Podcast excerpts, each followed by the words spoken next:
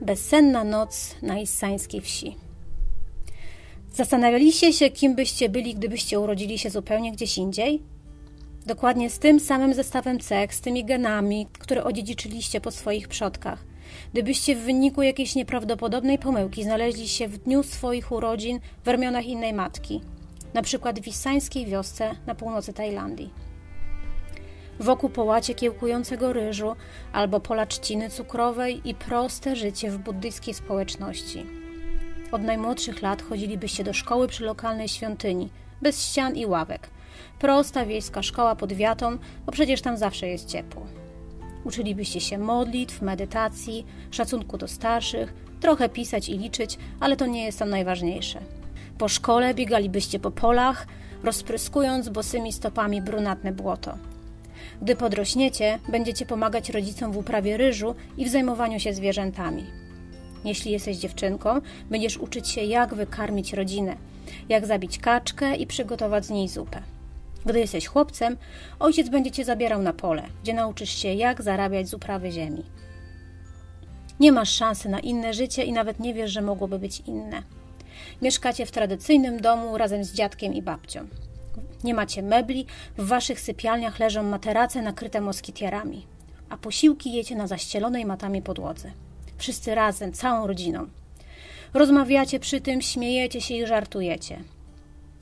Dziadek jest bardzo stary. Twoja mama daje mu do łuskania strączki tamaryndowca, żeby miał jakieś zajęcie i czuł się potrzebny. Masz wielki szacunek do starszych. Często klękasz przed dziadkiem i całujesz jego dłonie, a on wtedy z uśmiechem głaszcze cię po głowie. Gdy wstaje słońce, cała wieś budzi się do życia. Gdy zachodzi, wszyscy idą spać. Cała społeczność żyje w rytm tego miarowego oddechu wszechświata, w zgodzie z naturą i prawami przyrody, bo żyjąc z darów ziemi, nie sposób się temu rytmowi sprzeciwiać.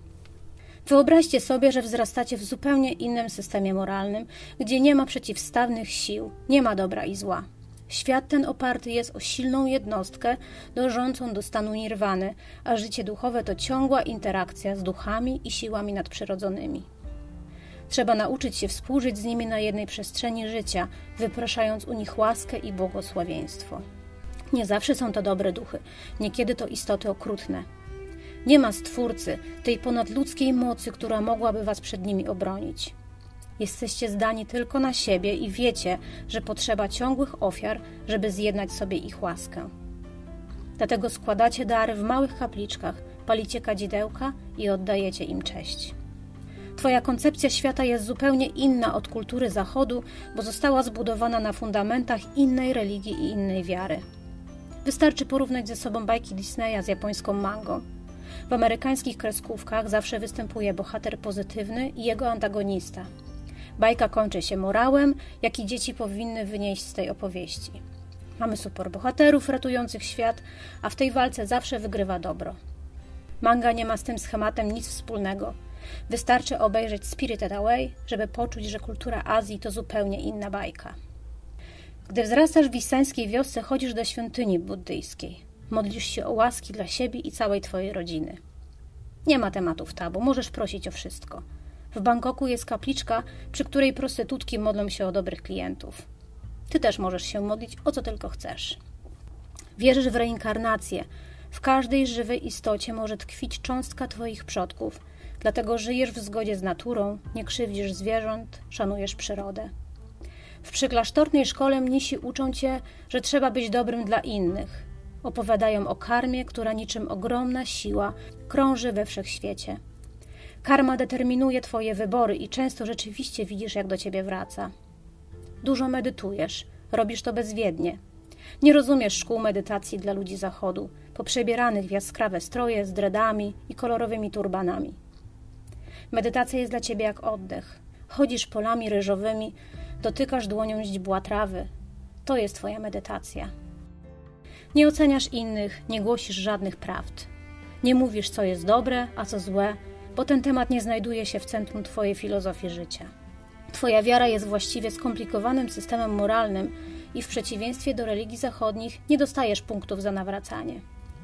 Dlatego jest Ci w zasadzie obojętne, w co wierzą inni. Jesteś ciekawy ich poglądów, jednak nie mają one nic wspólnego z Twoimi. Słuchasz, ale nie oceniasz. Byłam kiedyś w małej issańskiej wsi. Nie w skansenie, gdzie poprzebierani tubylcy imitują prawdziwe życie, ale w autentycznej wsi na północy Tajlandii. Mieszkałam kilka dni u lokalnej rodziny. Moi gospodarze uprawiają ryż i prowadzą lokalny sklep. Żyje się tam w surowych warunkach, jednak nikomu niczego nie brakuje. Nie ma łazienki, ale można się umyć. Woda leci z nagrzanego na słońcu baniaka, jednak jest ciepła i czysta. Kuchnia znajduje się na podwórku, a gotuje się prosto na ogniu. Próbowaliście kiedyś ugotować coś w taki sposób? Nie na gazie, który można przykręcić jednym ruchem ręki i zmniejszyć jego płomień. Mówię o żywym ogniu, który jest żywiołem i ciężko go okiełznać. Wystarczy chwila nieuwagi, a temperatura wymyka się spod kontroli. Przy ognisku jest gorąco, naczynia nagrzewają się tak, że nie można ich dotknąć gołą dłonią. Kobiety Issanu zręcznie manewrują drewnem dokładanym do ognia tak, żeby kontrolować temperaturę. Wokół paleniska zbierają się ludzie, bo ogień ma moc przyciągania. Trzaskające pod kociołkiem polana uspokajają i koją. Ja też stałam wtedy przy ogniu, na którym bulgotało nieznane issańskie danie. Gulasz z krowich macic albo zupa z os. Patrzyłam w ogień, tak jak to robili moi przodkowie, gdzieś tysiące kilometrów stąd, a w palmach nad moimi głowami grały świerszcze. Doznałam wtedy niemal mistycznego doznania, że przez te setki lat nasze życie wcale się nie zmieniło. Ta nasza nowoczesność to tylko iluzja. Rdzeń życia wciąż pozostał ten sam. Ogień, ciepła zupa, rodzina, miłość. Czasem o tym zapominamy, ale po to są właśnie takie chwile jak ta. Ten prosty świat przypomniał mi o tym na nowo. Wyobrażasz sobie tam małego siebie? Kim byś się stał? Czy miałbyś takie poglądy jak teraz? Czy walczyłbyś o te same ideały? Byłam tam, na tej issańskiej wsi, gdy wszyscy spali, a ja nie mogłam spać, bo świerszcze grały za głośno i gwiazdy świeciły za jasno. Miliony gwiazd, których nie widziałam nigdy wcześniej, bo mój cywilizowany świat zagłusza je jasnym światłem miast. Zastanawiałam się, kim bym się stała, gdyby karmiono mnie innymi ideałami, gdybym dorosła w innym systemie moralnym. Wartości, w jakich wzrastamy, wypalają w naszej duszy trwały ślad. Ja też mam dużo takich śladów. Czy gdyby jakimś zrządzeniem losu mała jasnowłosa Ania urodziła się tam, pośród tych błotnistych, ryżowych pól, to stałaby się innym człowiekiem? Czyli kim naprawdę jestem? Jestem Anią wychowaną w latach osiemdziesiątych na szarym polskim blokowisku, czy autonomicznym bytem z jakiegokolwiek czasu i z jakiejkolwiek przestrzeni, a to, kim jestem, jest zupełnie niezależne od otaczającego mnie świata. Gdyby rzeczywistość nie miała na nas wpływu, nie różnilibyśmy się tak bardzo od siebie. Mnie zbudowała binarna moralność zachodniej kultury, oparta o dobro i zło, nasza polska tradycja, komunistyczna szara rzeczywistość, zrównująca wszystkich ludzi do jednej linii. Słabi nauczyciele, odbierający godność, wspaniali rodzice, którzy starali się z całych sił zbudować idealną rodzinę w tym szarym świecie. Czy ktoś powinien mnie oceniać, bo myślę inaczej? Łatwo nam zaakceptować inność obcej kultury. Jednak nie trzeba rodzić się na tajskiej wsi. Wystarczy wylosować na wielkiej loterii życia ojca alkoholika albo neurotyczną matkę. Nasza dusza odkształca się na zawsze. Przy rodzinnym stole karmi się nas opiniami na temat świata, komentarzami na temat innych ludzi. Nasiąkamy tym dzień po dniu, nieświadomie, bezwiednie.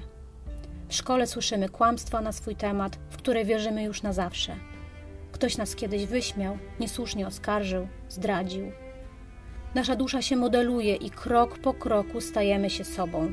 I będziemy sobą na zawsze, nieodwracalnie. Możemy pomuskać tę powierzchnię jakąś psychoterapią, ponaprawiać kilka drobiazgów, jednak mamy za mało czasu, żeby zmienić wszystko. Jesteśmy zbyt skomplikowani. Każdego z nas ten sam świat zbudował w inny sposób. Niby to wszystko do siebie podobne, a tak bardzo różne. Kim jesteśmy, żeby myśleć, że nasza wizja jest tą właściwą?